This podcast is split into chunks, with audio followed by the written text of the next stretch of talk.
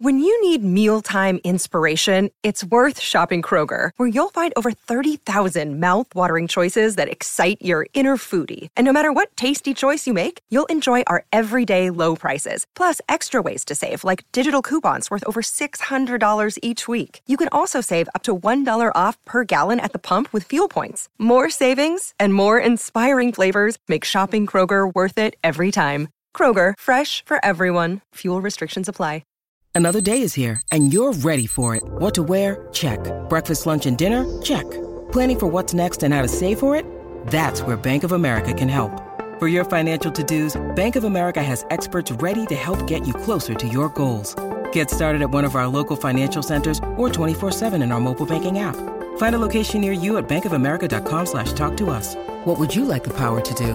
Mobile banking requires downloading the app and is only available for select devices. Message and data rates may apply. Bank of America and a member FDIC. With threats to our nation waiting around every corner, adaptability is more important than ever. When conditions change without notice, quick strategic thinking is crucial. And with obstacles consistently impending, determination is essential in overcoming them. It's this willingness, decisiveness, and resilience that sets Marines apart. With our fighting spirit, we don't just fight battles, we win them. Marines are the constant our nation counts on to fight the unknown. And through adaptable problem solving, we do just that. Learn more at marines.com. Mother's Day is around the corner. Find the perfect gift for the mom in your life with a stunning piece of jewelry from Blue Nile. From timeless pearls to dazzling gemstones, Blue Nile has something she'll adore. Need it fast? Most items can ship overnight. Plus, enjoy guaranteed free shipping and returns. Don't miss our special Mother's Day deals. Save big on the season's most beautiful trends. For a limited time, get up to 50% off by going to BlueNile.com.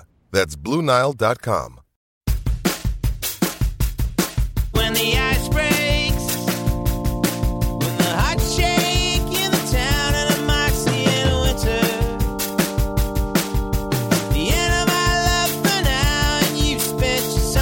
Good day, everyone, and welcome once again to the 50 Years Ago in Hockey podcast. This is our 135th weekly episode. I'm your host, Rick Cole, and every week, right here on the Hockey Podcast Network, we take a trip down memory lane back in time 50 years and we bring you all the news from that era exactly as it was reported by some of the greatest sports writers of all time. This week, it's June 5th to 11th in 1972. If you like what we do here every week on the Hockey Podcast Network and every day on Twitter, you can help us out a lot by going to patreon.com slash hockey50 years and subscribe to the podcast. Our subscribers get early access to each week's free podcast, and we have some interesting uh, special episodes that we put out from time to time for subscribers' benefit. Uh, we got some pretty neat stuff coming in this off season, which of course is so meaningful in 1972, what with the World Hockey Association starting up and the Summit Series scheduled for September. So that's patreon.com slash hockey 50 years to subscribe. Bit of personal uh, information for us here. Just a, a, an update that long COVID had my brains a bit scrambled earlier this week. We seem to be back on track now, but it had us uh, uh, having a little problem putting things together, but we managed to get things back on track. For now, uh, we're getting better all the time. We've got a lot going on uh, this this summer. And uh, for the next couple of weeks, we'll be taking a bit of a break as we're going on a much needed vacation. We haven't been anywhere really since uh, before the pandemic started, and we're heading to Canada's eastern provinces. We're going to spend be spending two weeks in New Brunswick, Prince Edward Island, and Nova Scotia, and it should be should be a good time. I love the east uh, Eastern Canada, the whole vibe down there, and uh, the seafood, of course. We'll be probably putting on a little bit of weight over the next couple of weeks. So let's get to all the news from this week. This was the biggest uh, week for late spring, early summer hockey news. And I have to tell you, there's a lot going on that we're going to try and pack into this episode. We're going to take you day by day through the week. Uh, it was the week of the National Hockey League annual meetings, and uh, they ran Monday through Thursday, and that's when pretty well all of the news was made. So we're going to give you all that starting, of course, on Monday morning. So the week began on Monday with the usual glad handing, uh, reporters searching for quotes, various team officials huddling in corners of the Queen Elizabeth Hotel lobby or jumping on elevators to carry on uh, discussions in a more private setting. And of course, that had been going on since Sunday when most of the guys began arriving for the meetings. Uh, Monday was the day of the National Hockey League intra-league draft. Now that's the draft where National Hockey League teams can choose up players unprotected from other players in the leagues. Teams were allowed to protect 18 skaters, and in this draft, because it was an expansion year, goalkeepers were exempt. Nobody could, uh, they didn't have to protect goalkeepers. And the Atlanta Flames and Long Island New York Islanders were not allowed to participate in this event because technically they had not yet joined the NHL. That would officially happen on the day of the expansion draft. Buffalo Sabres general manager Punch Imlach was one who was, of course, never shy about uh, giving a quote to a reporter, and he wasn't at all reticent to discuss what he was looking for in the intra-league draft. He wanted a veteran defenseman or two to shore up the Sabres' rather ineffective blue line corps. Now, here's how that draft unfolded. Not a lot of movement, but uh, something in this draft turned out to be very significant quite a while later. The first round was kicked off by Vancouver, who had the first order of selection, as Clarence Campbell would say, and they select took a, a, young forward by the name of Don Tannahill from the Boston Bruins, and they dropped from their roster Ron Ward, who, of course, as you know, had been signed by the New York Raiders of the World Hockey Association last week. Now, Boston could pick up Ward as the rules allowed, or they could take the claiming price of what I believe was this year $40,000. Picking next, the Los Angeles Kings took a young defenseman named Barry Long from the Chicago Blackhawks. They dropped forward Bill Orban. Orban, who once before belonged to Chicago, was going back there as the Hawks took took him to fill. Buffalo, picking third, took defenseman Tim Horton from the Pittsburgh Penguins, and they dropped right winger Danny Lawson. I, I was a little surprised by that. Pittsburgh took the 40 grand instead of Lawson. The California Seals, Philadelphia Flyers, Detroit Red Wings, Pittsburgh Penguins, and St. Louis Blues then all passed. But it wasn't over. The Maple Leafs took forward Larry Pleau from Canadiens. Pleau, as you know, had signed with the New England Whalers, but the Leafs decided to take him in what must have been a prearranged deal because the Leafs dropped defenseman Brad Selwood, who also signed with the New England Whalers, but Montreal claimed Selwood as was their right.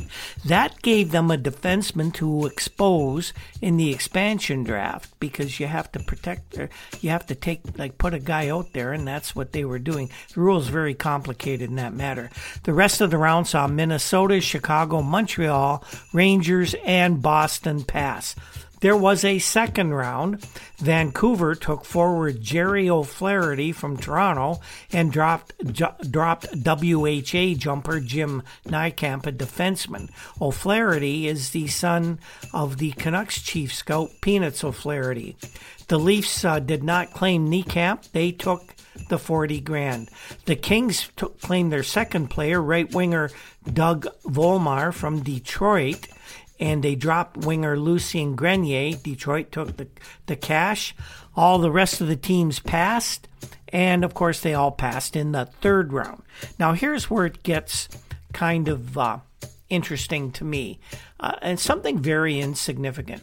When Vancouver drafted Don Tannahill from Boston with that first pick, and some say this was a prearranged deal, but I was never able to find confirmation of that. Now, thanks to the draft rules this year, a team could only lose one player. So, the Bruins did not, not have to lose anybody else in this draft. Now, if you remember, we said Buffalo's Punch Imlach was looking for a veteran defenseman. The man at the top of Punch Imlach's list was Boston defenseman Ted Green. He hadn't been protected. When Vancouver grabbed Tannahill, who, by the way, was a good cho- choice by the Canucks, that ended Green's availability. So that meant Punch Imlach, when his turn came up, had to go for his second choice, which was Penguins defenseman Tim Horton, who had told friends and reporters that he was retiring to take care of his burgeoning donut business in southern Ontario. Now, Imlach knew that Tim might be convinced to continue playing in Buffalo, which was close enough to Horton's home in Toronto so that he could continue running that donut business in southern Ontario and play hockey for the Sabres. So, what's all this mean? Well, the bottom line is if Vancouver had not taken a Boston player with that first pick, Ted Green likely would have been available for Buffalo to take instead of Horton. Tim Horton would not have gone to Buffalo in that draft. He then would have retired and would not, on February 21st, 1974, a couple of years later, he would not have been driving his Ford Pantera at high speeds on the Queen Elizabeth Highway going back to Buffalo from Toronto. Funny how uh, history takes its twists and turns, and you never know how things are going to work out.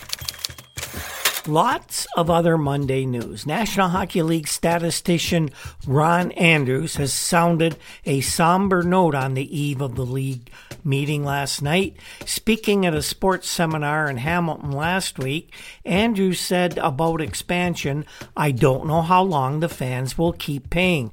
I don't see how that they can keep raising prices and wages with what looks like an inferior product. This is a guy high on the NHL ladder talking about an inferior product. The answer, according to Andrews, might be in international hockey. Andrews noted that the eight new teams that have joined the NHL since 1967 had a lower overall win percentage in the 71 72 season than they had since expansion even started. Anderson said I he doesn't know what the answer is. It may be to drop the protected list. I wonder how long Ron Andrews is going to last in the NHL now. A few NHL signings for a Monday. The Penguins inked center Syl Apps, left winger Steve Cardwell, and defenseman Daryl Edestrand. The Blues got Garry Unger under contract, and the Flyers signed three men, a couple of defensemen in Ed Van Impe and Jean Potvin, and forward Ross Lonsberry. Montreal Gazette carried a story that Bob Pulford, a starry center left winger in the NHL for 16 years, will be named the coach of the Los Angeles Kings for next season. The appointment would be announced this week and it would be later on in the week during the meetings. Pulford replaces Freddie Glover, who was fired at the end of last season. The report also said that Glover reportedly would get the coaching job with the Chicago Cougars in the WHA. Now, Pulford is accompanying Kings general manager Larry Regan at the meetings, and he played for the Maple Leafs for 14 years before going to the Kings a couple of years ago. He's a soft spoken type. Pulley is known around the league, uh, has always commanded great respect. Bob Pulford, probably a pretty good choice to coach the Kings. A lot of Monday discussion on the amateur draft, which of course is to be held on Thursday of this week. By Monday afternoon, thanks to comments from the various GMs, at least the first four picks seemed to be firmly decided.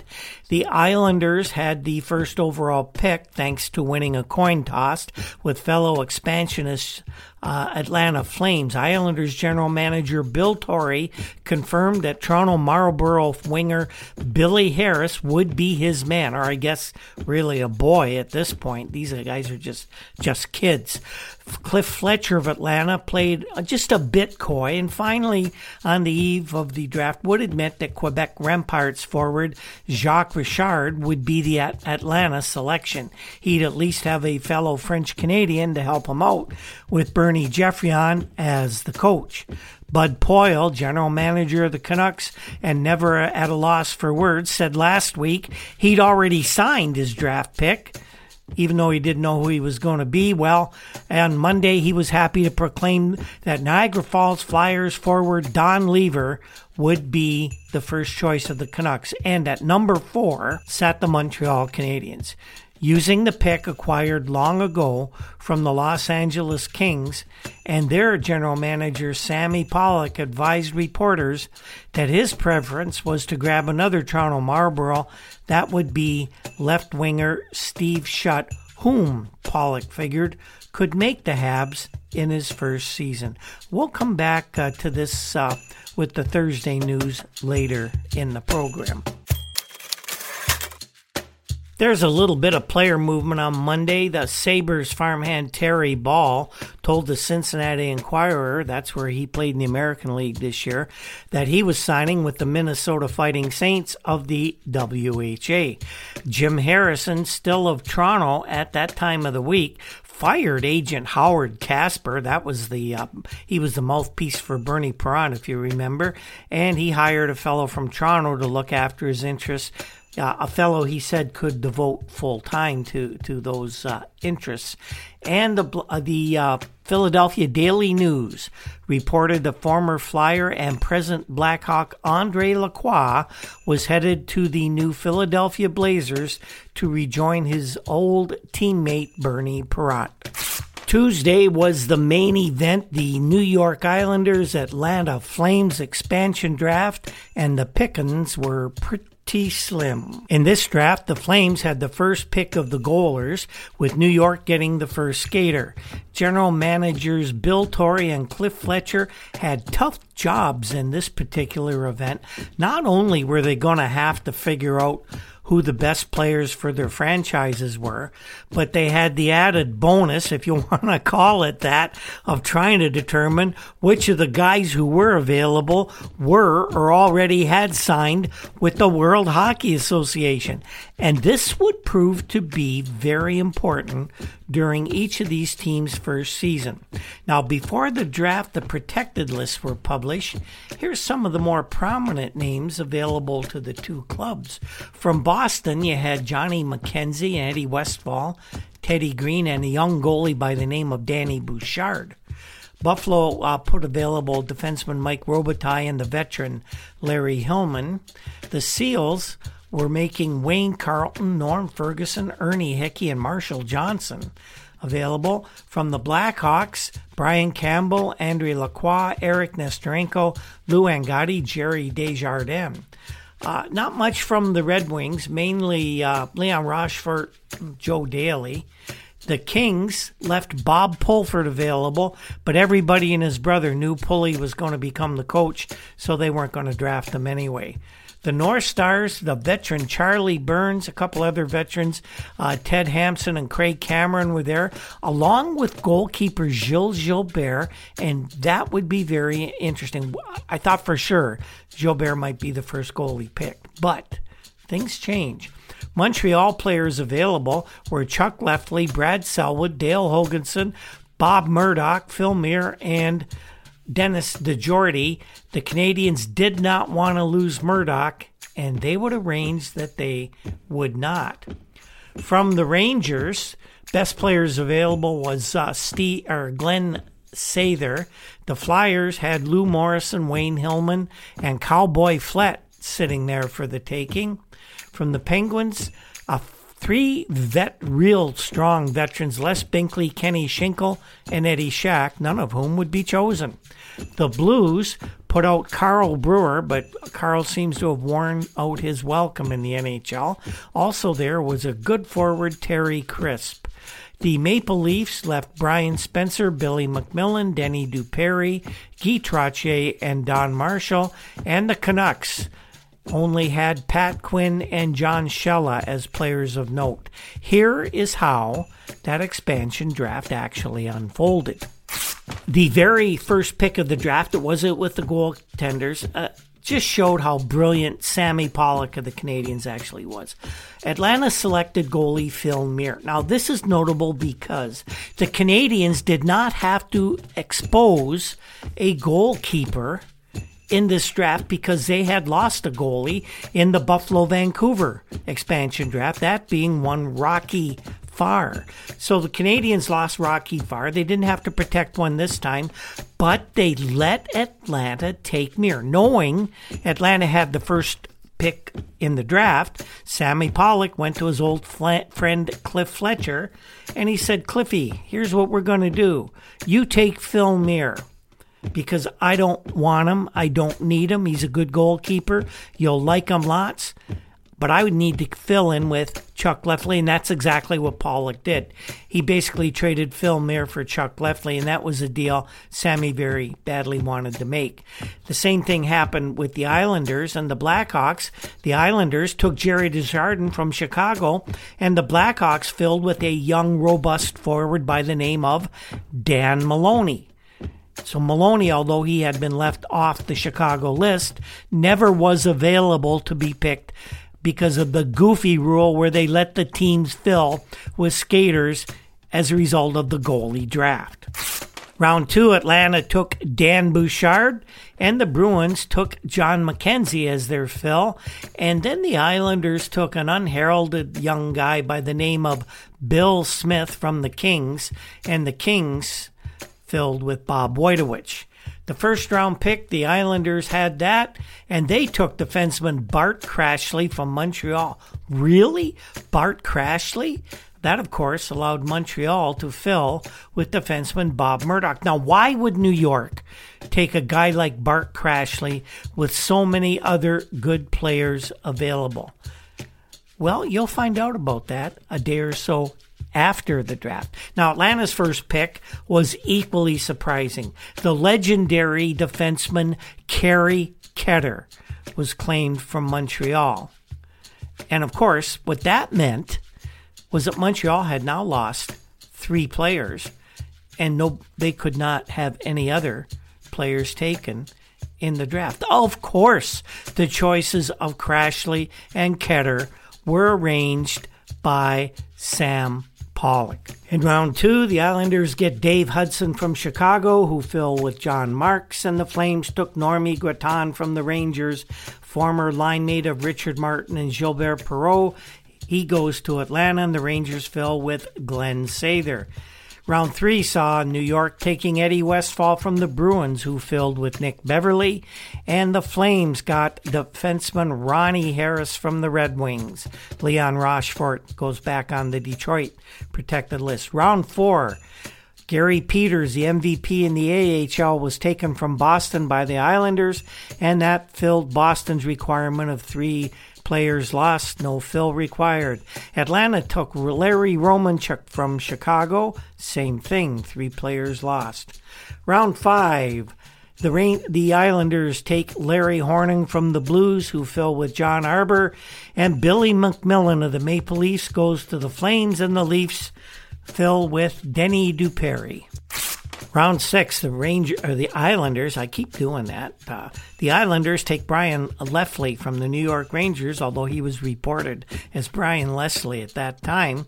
Rangers filled with a guy by the name of Steve Andrusik. Atlanta took Randy Manery from Detroit, a darn good pick. Round seven, the Islanders get Brian Spencer from the Maple Leafs, who filled with Guy Trottier, and veteran Keith McCreary went to Atlanta from Pittsburgh, who put Eddie Shack back on their list. The eighth round, Terry Crisp to the Islanders, and the, the Blues filled with Noel Picard, who's recovering from that badly broken ankle. The Flames get Ernie Hicke from California, and the Seals put Wayne Carleton back on their list. Round nine, Ted Hampson from Minnesota to the Islanders, and Lou Morrison from the Flyers to the Flames. In the 10th round, New York gets Jerry Hart from Detroit. Atlanta gets Lucien Grenier from Los Angeles. In the 11th round, John Schella goes from Vancouver to the Islanders, and the Canucks, filled with John Wright. Atlanta got Billy Plager from the Blues. 12th round, Islanders get a guy named Bill Mikkelson from the Kings, who would probably set a record for the highest minus rating in a couple of years. You'll find out about that. Atlanta took Morris Stefaniw from the Rangers. Never heard of him? I hadn't either. 13th round, Craig Cameron to the Islanders, and Atlanta selected John Stewart from Pittsburgh. 14th, uh, the New York took Tommy Miller from Buffalo. The Sabres put Danny Lawson back on their list, and Atlanta took Bobby Leiter from Pittsburgh. In the 15th round, Brian Marchenko goes from Toronto to the Islanders. Atlanta gets Pat Quinn from Vancouver. In the 16th, the Islanders took Ted Taylor from Vancouver, and Atlanta, Larry Hale from Philadelphia. 17th round, the Islanders get Norm Ferguson from the Seals, and Atlanta got Billy Hindle from Minnesota. Round 18, New York took defenseman Jim Mayer from Philadelphia. Atlanta chose Frank Hughes. New York took Ken Murray from Buffalo with their last pick in Atlanta, took Rod Zaine from Buffalo. There was a bit of player movement on Tuesday as well. The New York Raiders announced the signing of defenseman Mike Robitaille from Buffalo, but I have a feeling that one's not going to take. And Doug Favell re- returned to the Flyers, turning down a pretty good offer from WHA Ottawa. The NHL Rules Committee was busy on Tuesday the uh, they announced at the opening session on Monday and then followed up on Tuesday that the NHL was going to impose stiffer penalties on players who use illegal twigs. There was a great deal of controversy late last season when several players were charged with using illegal sticks, and at that time the league had a mandate to issue stiff fines, but not to penalize the player during the game.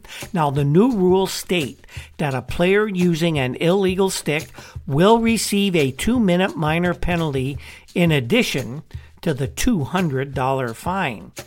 All sticks must conform to the NHL standards, with the blade of the stick be between two and three inches wide. A new instrument has been developed to measure sticks, and the game timekeeper will be in charge of measuring any questionable blades. An investigation will be made only if the opposing team questions the legality of any player's stick. False claims will cost the complaining team a whole one hundred dollars. But the rules committee did do one other thing. They turned down what came to be known as the Laycoe rule. Former Canucks coach Hal Laycoe, now an executive with the team, had proposed a new rule, or actually an amendment to a rule, uh, the NHL two line pass rule. He proposed that the league now allow a player to pick up a pass or an errant puck that was uh, generated in his own defensive zone, and they Hal wanted the player to be able to pick up the puck over the center red line if the puck preceded him over said line. Now, the wise old men of the NHL laughed that one off and said that would never happen. Another thing, uh, another note from uh, sort of rules related veteran referee John Ashley retired from the National Hockey League, and nary a tear was shed. A few more notes from Tuesday. Fighting Saints of the WHA did, as we mentioned, get Terry Ball later in the day. And they also got George Morrison from the Buffalo Sabres. And the Sabres had been counting on this talented left winger. Uh, in a, here's a really weird move that happened with the Philadelphia Blazers. Their owner announced the first general manager of the Philadelphia Blazers would be former U.S. Olympic coach Murray Williamson. A pretty good choice, everybody thought. Four hours later, the Blazers announced that they had lost their first general manager. Murray Williamson reconsidered, and four hours after being introduced as the GM, he quit and informed the Blazers he was not going to be a general manager in the WHA.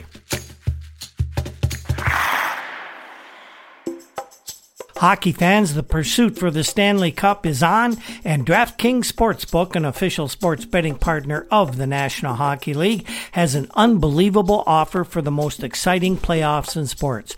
New customers can bet $5 on any team to win, and you get $100 in free bets no matter what, win or lose. Looking to turn a small bet into a big payday during the playoffs? With DraftKings same game parlays, you can do just that. Create your own parlay by combining multiple bets like which team will win, how many goals will be scored, and much more. It's your shot at an even bigger payout. DraftKings is safe, secure, and reliable. Best of all, you can deposit and withdraw your cash whenever you want. So, download the DraftKings Sportsbook app now. Use promo code TH PN. You bet $5 on any NHL team to win, and you get $100 in free bets no matter what. That's code THPN at DraftKings Sportsbook, an official sports betting partner of the NHL. There are minimum age and eligibility restrictions that do apply, and see our show notes for all the details. One of the front runners in the California Seals coaching sweepstakes is Terry Gray, the former coach of the Nova Scotia Voyageurs. This year, the playing coach with the Columbus Seals of the International Hockey Leagues, and that was before he became the executive assistant to, Garry Young, the G- Seals GM. Now, Gray was asked if he wanted to become the Seals coach. And Gray, a very realistic young man, simply looked the reporter in the eye and said, I'm too young to die. Bill Torrey of the New York Islanders has thrown out the last lifeline in the NHL to Carl Brewer. Brewer, who's one of the greatest defensemen in his era, actually, very intelligent, very good defenseman, was ignored in the intra-league draft and in the expansion draft because all the owners and general managers figure that Carl is just too hard to handle. Now, Torrey said, uh, I wasn't really going to ignore him. He said, I'd done a lot of gambling up to now, and I think I could gamble on Brewer if I had to. But Cliff Fletcher was a little more uh, succinct. Fletcher said, I've had one experience with Carl Brewer, never again. Rogie Vachon, whose broken kneecap took all the steam out of the Kings after he'd been traded off from the Canadiens last season, still hasn't recovered from the injury.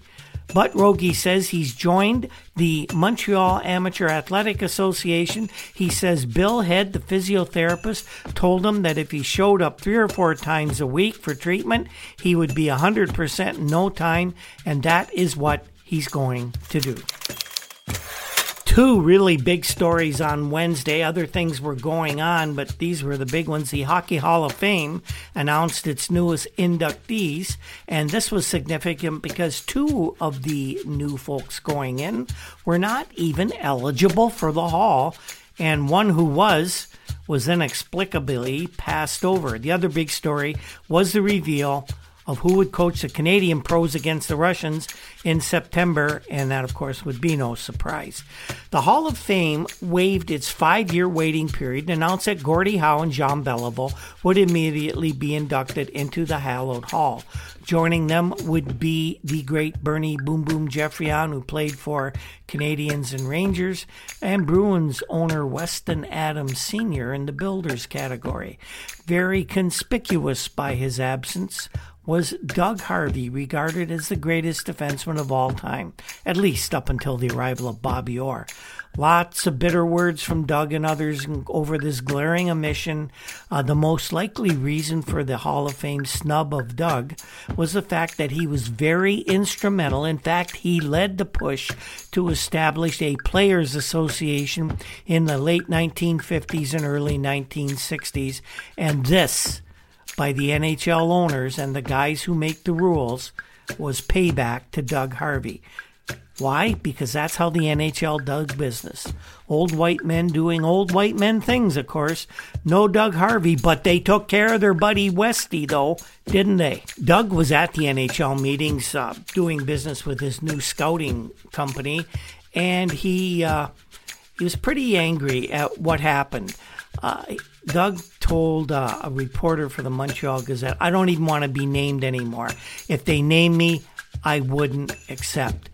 He said, you know, Howe and Beliveau, they made a they made a an exception for them. He says if they want to change the rules at their convenience, uh, just to put in a couple of guys who didn't really do anything for the players in the form of uh, an association, then I don't want to have anything to do with this. Doug's old defense partner with the Canadiens was Tom Johnson, now coach of the Bruins. And here's what Tom Johnson had to say. There's no question about Doug Harvey being the best defenseman next to Orr ever. Doug Harvey deserves to be in the Hockey Hall of Fame. The other big story, of course, was Harry Sinden being named coach of the professional team that will play the Russians in September. And Harry was presented as a coach by the steering committee set up by Hockey Canada, which is, of course, in charge of the series. Harry immediately made it clear that his role will include far more than tapping NHL All Stars on the back for line changes. Harry says, I'll select the team. He'll probably start with 50 or 60 players, so he says, and narrow it down to 35 to be invited to training camp, which will be held at Maple Leaf Gardens in Toronto. Of course, Hockey Canada was given the use of the gardens free of charge by Harold Ballard so the teams could train and play there. The national team will also have the services of Leafs trainer Joe Sgro and the medical staff under the direction of Dr. David Hastings. The players we use, Sinden said, will depend partly on the dates which are now being negotiated for the games. But he said, supposing uh, the second uh, the series opens in Canada in September. We'll have 35 players to training camp on August 14th. After the first three or four days, I think we'll have uh, some pretty good inter squad games going on. The steering committee Sinden says the steering committee sees the importance of demonstrating how players develop in Canada, and I agree. So our team will include some of the younger players, such as Gilbert Perreault and Rick Martin of the Sabres, and others like Marcel Dionne. Sinden says he thinks it's important we have a good sprinkling of youth. Sinden thought the top choice of the junior draft, Bill Harris, should be on the team at least to get good exposure for hockey in Canada below the professional level. Sinden was asked about criticism expressed by such NHL governors as Bill Jennings of New York and Weston Adams of Boston that a group of all stars would be inferior to a regular NHL team. Adams had even suggested, as an example, that the Toronto Maple Leafs would be better than an all star group. Sinden said this Let me say this.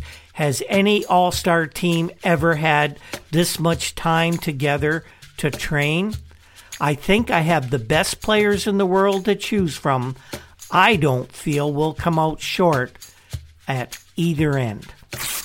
And speaking of that series, Clarence Campbell, NHL president, uh, has nothing to do with the series. He keeps saying, yet he's demanding that the uh, Canada portion of the Canada Russia series be delayed until at least November. Why? Well, because he would like to see Bobby Orr play, and he figures by November Orr will be fully recovered from that knee surgery he underwent this week. That chance of the Russians accepted that one Orr did have that surgery, by the way, this very week. They're saying it went well and he's going to be ready this fall. But it would be a stretch to think Bobby Orr will be ready to play against the Russians. A little bit of uh, player news for Wednesday. The New York uh, Daily News was reporting that the Chicago Cougars of the World Hockey Association were aggressively pursuing Walt Tkachuk, Dale Rolfe, and Ab DeMarco of the Rangers, while the New England Whalers were hot after Rod Gilbert. There were some signings. Edmonton uh, put out a bunch of them. They signed Eddie center Eddie Joyal, defenseman Bob Wall, Al Hamilton, Doug Barrie, Roger Cody, and forwards Brian Carlin and Ross Perkins. The Whalers did get a player, a good one, right winger Tom Webster, who missed most of last season with back troubles. Webster and John Danby, a Boston University right winger, signed with the Whalers, and the, the Philadelphia Blazers made it official that Andre Lacroix was leaving the Chicago Blackhawks to join their team. Gordy Labossiere also signed with Houston of the WHA. Labossiere had been sold by the North Stars to the Islanders along with Dick Paradise. Now, that seems rather innocuous. They just sold him. But the Islanders did not pay cash for either of the rights to Labossiere or Paradise. No, what they did is they agreed before the draft not to select North Stars goalie Gilles Gilbert. So Pool New York had to settle for a guy named Bill Smith of the LA Kings. And that really didn't turn out too bad, did it? That wasn't all the skullduggery going on around that draft.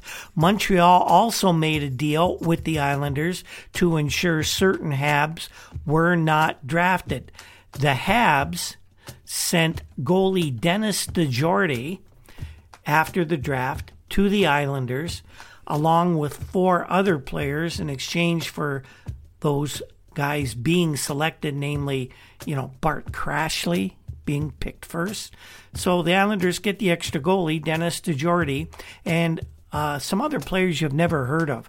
Uh, former SEAL Tony Featherstone, another minor leaguer Murray Anderson, and two amateurs, one named Alex Campbell, whose main claim to fame had been back in 64. He was part of a trade that sent Ken Dryden from Boston to Montreal when they were all about 16. And a young goalie in a U.S. Uh, university by the name of Glenn Resch. Looks like the New England Whalers are starting to uh, put together some plans to actually have ice to play on next winter. They say they have 15 to 19 dates on which they can play home games at the Boston Gardens, and they will, they say, announce another New England arena site a little bit later this summer. Bobby Clarke was named the Bill Masterton Trophy winner for this season, and another uh, uh, honor announced this week.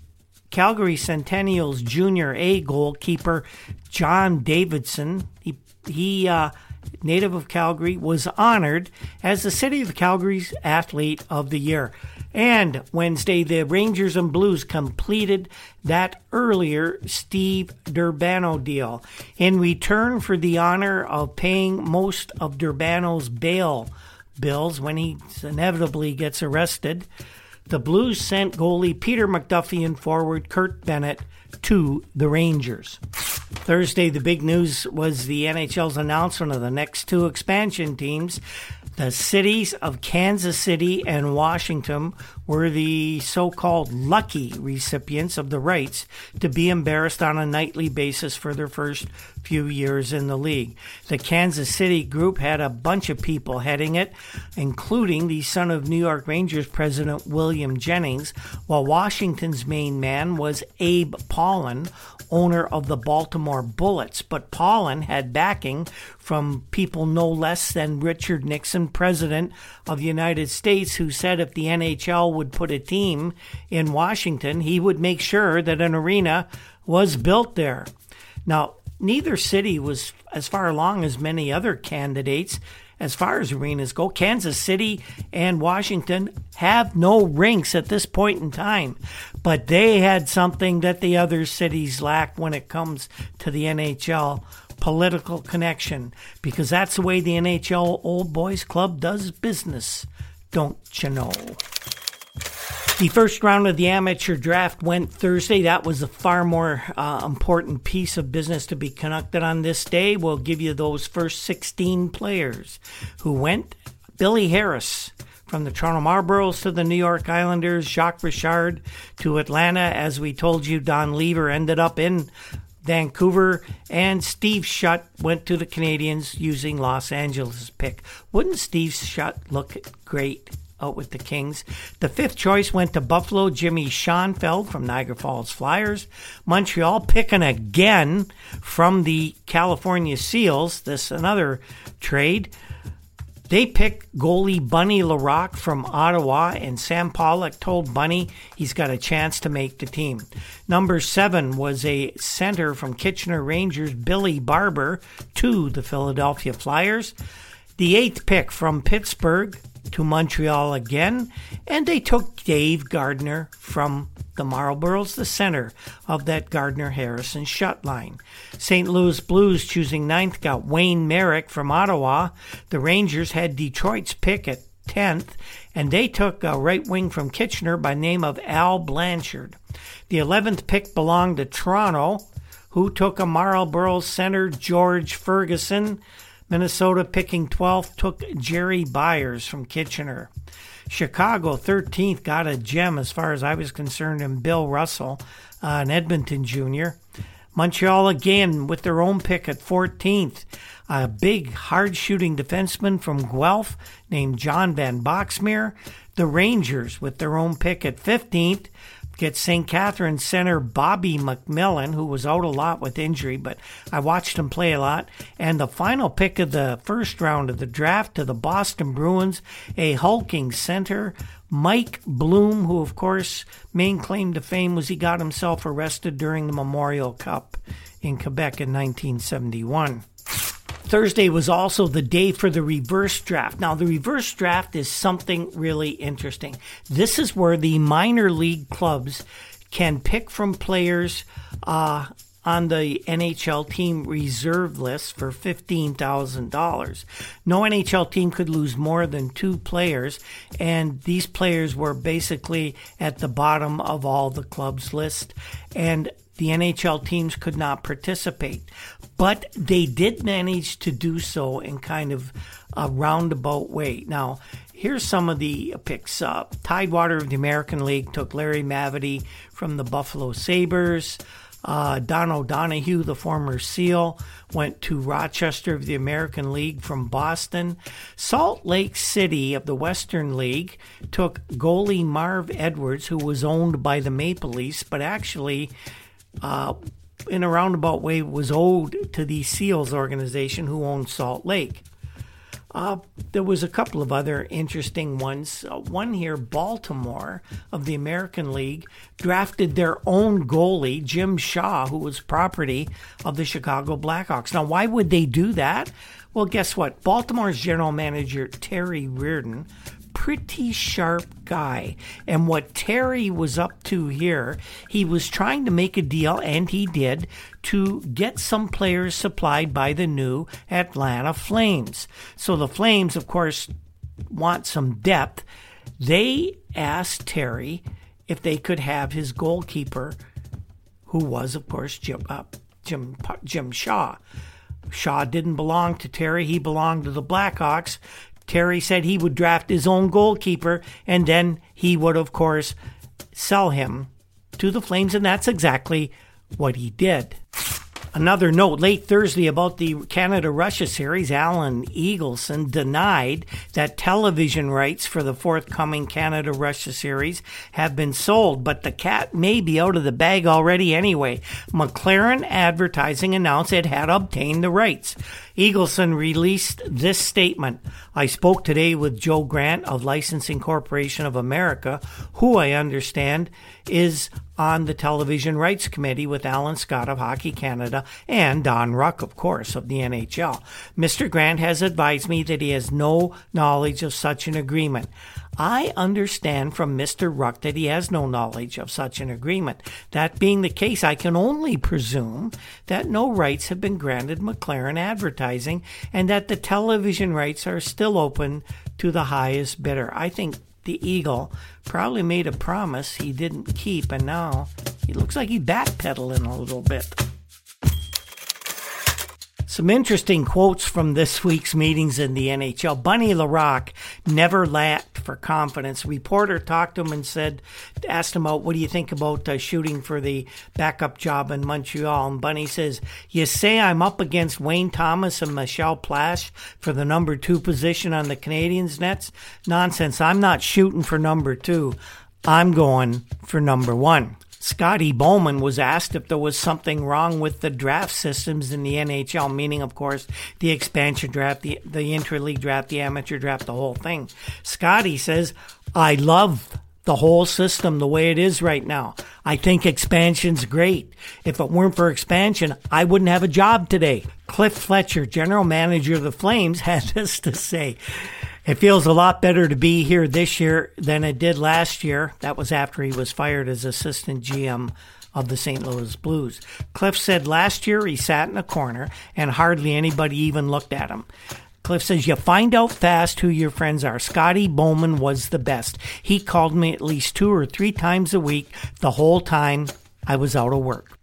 Here's a bit of insight from the type of player who was typically uh, very eager to go to the World Hockey Association. Mike Hyndman, uh, he played for the Boston Braves and he bolted to the WHA New England Whalers. And here in Mike's own words are why he left. Mike says, I got fed up because I was in the Canadiens organization and they trade players around like cattle. They sold me to Oakland for a quote undisclosed sum last year and then Oakland sold me back and nobody ever told me a thing about it.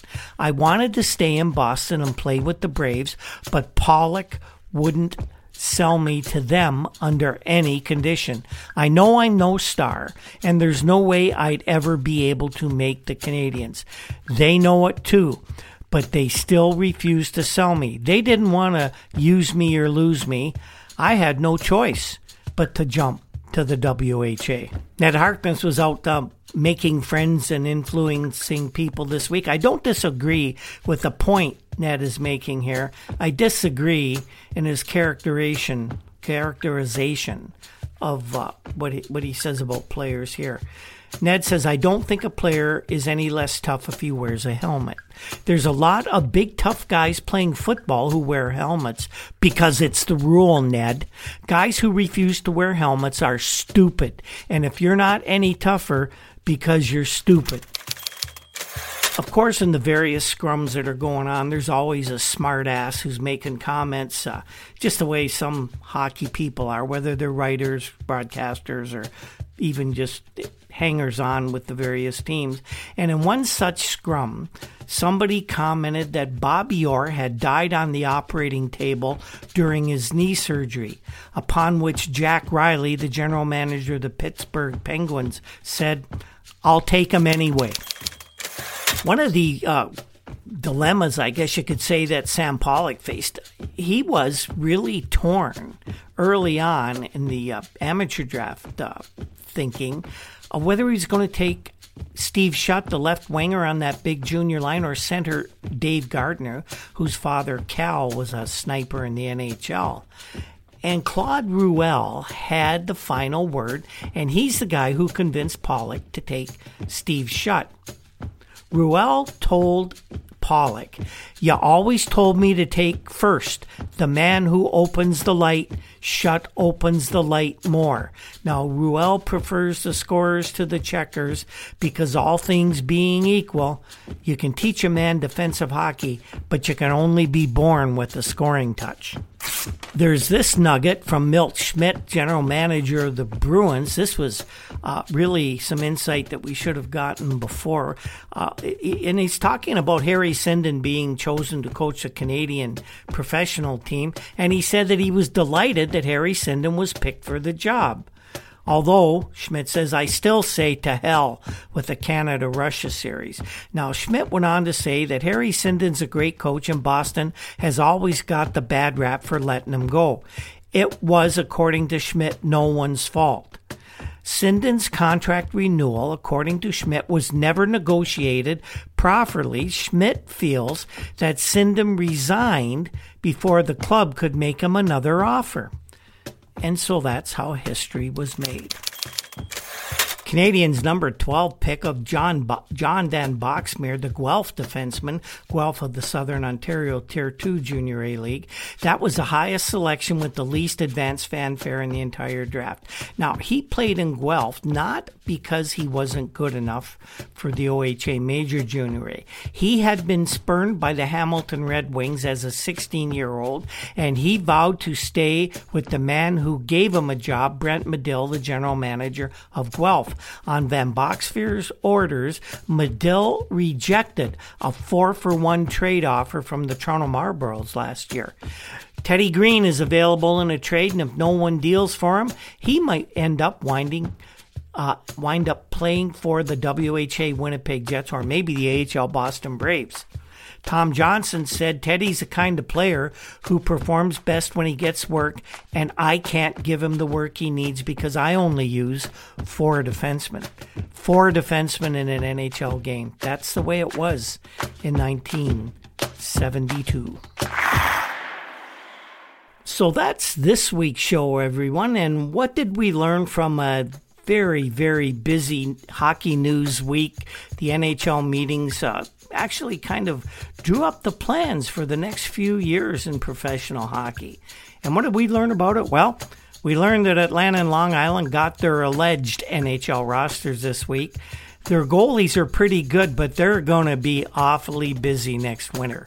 Gordie Howe, Jean Beliveau were named to the Hockey Hall of Fame, and Doug Harvey was not, and we know why.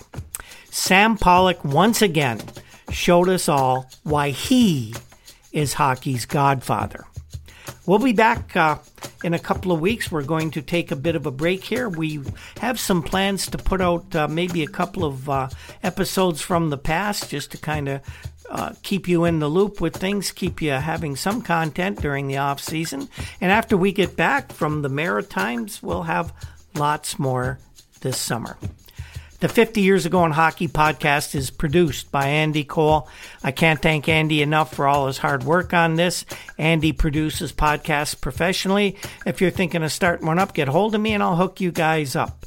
The very popular Juno nominated Toronto indie rock group, The Rural Alberta Advantage, provides our intro and exit music. If you ever get a chance to see them perform live, don't miss the opportunity. They put on a great high energy show. Andy Cole crafts the other musical pieces you hear in the podcast, and he does all the sound effects as well. Our research comes from files of the Toronto Star, the Toronto Globe and Mail, and of course, all the fine publications found at newspapers.com. Don't forget our other sponsor, the Breakwall Brewing Company in beautiful downtown Port Colborne, Ontario. Later on this summer, if any of you happen to be in the Niagara region, let me know and we'll meet up at the break wall for a beer and a burger. You can find us every day on Twitter at, at Hockey50Years. We're on Facebook under the 50 Years Ago in Hockey banner, our WordPress site, hockey50yearsago.com, and right here every week on the Hockey Podcast Network. Thanks for tuning in, everyone. And on that note, we will see you next time.